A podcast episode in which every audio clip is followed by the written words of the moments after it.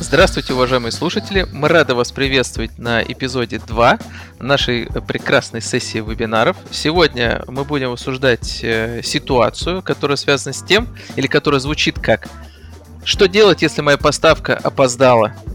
К сожалению, э, с этой ситуацией в данный момент сталкиваются очень много ритейлеров, и не все выходят из нее победителями, а лишь э, пожинают плоды потери продаж. Сегодня мы также будем говорить о том, что э, где тот баланс э, между работами над подсортировкой и трансферами между торговыми точками, как этим управлять, что это дает и вообще в принципе что лучше, вот какое решение будет э, лучше или вообще способ борьбы с данной ситуацией для ритейлеров.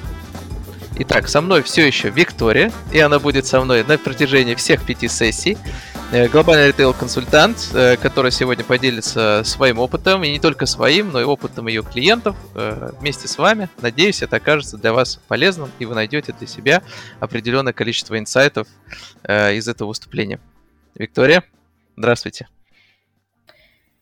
Спасибо, Константин. Здравствуйте всем.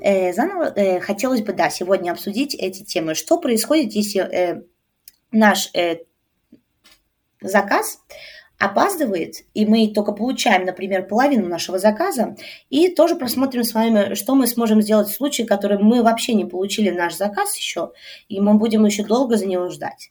Итак, в первом случае, конечно бы, надо было бы э, чтобы у нас было какое-нибудь автоматическое решение, которое будет распределять, э, когда мы будем уже делать наши подсортировки в магазин, да, например, там каждую неделю, и у нас только есть э, мало, например, единиц или половина нашего заказа пришло и у нас лежит на складе. Естественно, нам надо какое-нибудь решение, которое будет более эффективно и оптимально, логично распределять весь этот товарный запас между нашими торговыми точками. Естественно, я имею в виду, что э, это э, решение должно было, будет как бы автоматически смотреть скорость продажи, где наибольшая вероятие продаж, где бы есть там нужность, да, и делать это как можно, мы говорим тут э, репарто де побреса в Испании, ну, по-русскому это будет распределение нехватки, потому что действительно у нас есть нехватка на складе, у нас есть требования в наших торговых точек, но у нас не хватает достаточно единиц на складе, чтобы покрыть все это, да. Поэтому я, э, мой совет это всегда э, иметь какое-нибудь автоматическое решение, которое будет за вами э, распределять эффективно этот сток между тем, что вручную считать, где у нас больше скорости продажи, где у нас больше вероятия, где там больше нужности, кто больше, когда и где продал. Поэтому это было бы первое, э, первый вариант, если вы не получили весь ваш заказ, только половину, мы сможем решить это, эту проблему через э, подсортировку.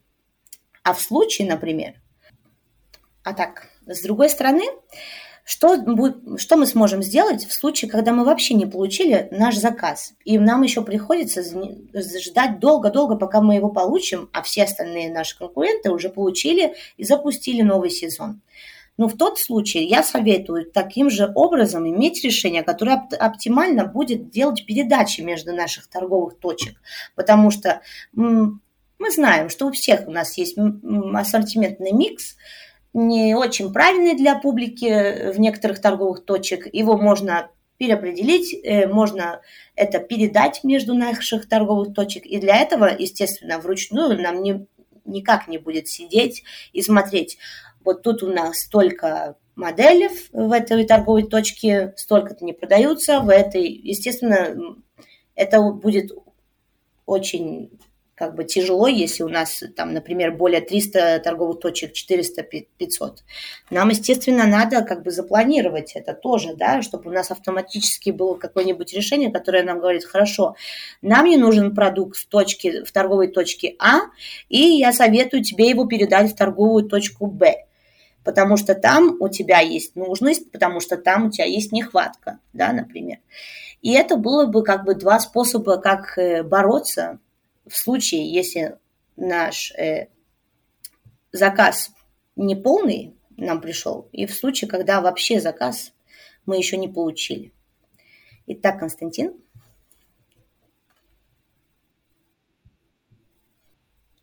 Спасибо, Виктория, за ваш полезный ответ. Здесь, наверное, мы опять перейдем немножко в практическое русло. Вот. И я бы здесь хотел, наверное, вас попросить привести какой-то еще один пример из э, реальный кейс, наверное, назовем это так, э, когда э, компания, собственно, концентрировалась, как вы сказали, либо э, на стратегии э, оптимальной подсортировки, да, пересмотра политики подсортировки, да, в случае, когда не пришел заказ или пришел заказ с опозданием, вот, и вообще, в принципе, политики по трансфером между торговыми точками, потому что, как я знаю, на российском рынке это не э, стандартная практика, допустим, для каждого ритейлера в России делать трансферы между торговыми точками. Встречаются такие компании, которые не делают вообще вот этого, а те, кто делают, то э, делают это по четко структурированным правилам, которые очень сложно адаптировать э, к разного рода ситуациям, таким как как раз опоздание поставки, где надо быстро посмотреть, вот, что где сколько продается, что где лишнего, какая скорость продаж, и сделать это максимально быстро, чтобы среагировать это буквально в течение там, дня или недели, принять какие-то решения. Вот. Если возможно, приведите, пожалуйста, какой-то пример, вот, э, как вообще люди с этим работают. Есть реальный э, пример. Например, это на моей предыдущей работе я работала на большую косметическую компанию, и у нас тоже было, ну, включалось, выключалось, что мы всегда делаем э, всю нашу работу вручную.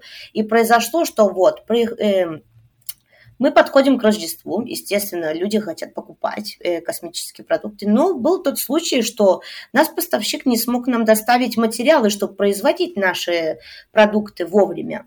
И тогда, опа, приходит э, такая ситуация, где нам надо быстро-быстро э, смотреть, с какого магазина мы можем забрать э, как бы, э, та, ну, продукты, чтобы продать их там через e-commerce, потому что это самое большое окно с нашей компанией, ну, которое имеет наша компания, да. И э, из-за того, что у нас не было э, автоматического решения, и это все делали люди, которые только по звонкам и имейлам звонили, спрашивали, где что, сколько лишнего, потому что, естественно, они тоже не знают, где у них лишнее, а где им надо. Да? Из-за этого наблюдались очень крупные потери продаж. И к тому я подхожу. И у нас есть случаи, клиенты, которые у меня есть, э, у которых есть автоматические решения, что когда приходят такие моменты, когда у нас очень занятый период, потому что Рождество мы планируем, мы, готовим, мы нанимаем э, сотрудников, да, Естественно, если происходит такой случай, у нас просто нет реального времени сесть и смотреть, где э, лишнее, где надо, откуда взять, что делать. Ну, спасибо того, что у них было автоматическое решение, это просто за пять минут каждый день выгруж... выгружать э, себе отчет, который автоматически тебе дает система, и сразу отправлять это э, главным э, магазинов, менеджерам, да, которые сразу своим работникам, вот, пожалуйста, возьмите это, запакуйте, отправьте туда. И вообще никому это не застает как большая трудная, тяжелая, долгая работа. Потому я опять говорю, всегда надо э, за, какой-нибудь запас на это иметь. Естественно, сейчас это очень большой совет после ковида, после пандемии, как бы не позволять себе такие ошибки э, совершать, э, что из-за того, что мы делаем работу вручную или да, через Excel, мы наблюдаем огромные потери продажи. Естественно, это не наша вина, потому что мы ничего не можем сделать, когда поставщик поздно или, или вообще не доставил наш склад, но в наших руках это хотя бы распределить оптимально то, что у нас уже есть. Спасибо, Виктория, э, большое за э, хороший открытый диалог. Э, мы очень ценим действительно такие практические примеры. Ну вот. И здесь самое главное, что наши слушатели могут понять, что это не какие-то там ракетные науки, что-то очень сложное. Это все, в принципе, довольно понятно, и это, этим уже, скажем так, пользуются многие. Вот, собственно, автоматизация уже не просто давно постучалась в дверь, она уже есть реальность для многих. Просто для тех, кто еще не задумался, а пандемия как раз привела к тому, что, э, скажем, обнажила все эти скрытые факторы, которые раньше не учитывались, вот такие как э, ручной труд там и недостаточность автоматизации процессов, вот сейчас мы их видим, их влияние велико, вот, и ни одна компания в такие сложные времена уже не может себе позволить э, потери продаж. Нужно делать все, чтобы сохранять, как минимум сохранять уровень продаж, а лучше, конечно, даже его наращивать, потому что, как вы ранее сказали, e-com каналы сейчас это лучший инструмент, как показывает практика, да, у многих компаний растут продажи именно там, вот, и особенно тоже на маркетплейсах, и этим всем нужно уметь управлять и правильно планировать свои товарные запасы, чтобы обеспечить продажи. Виктория, спасибо еще раз. На этом, уважаемые слушатели, мы заканчиваем второй эпизод э, нашей серии. Э, спасибо вам большое за внимание и ждем вам вас на следующем эпизоде. Всего хорошего, до свидания. До свидания, спасибо.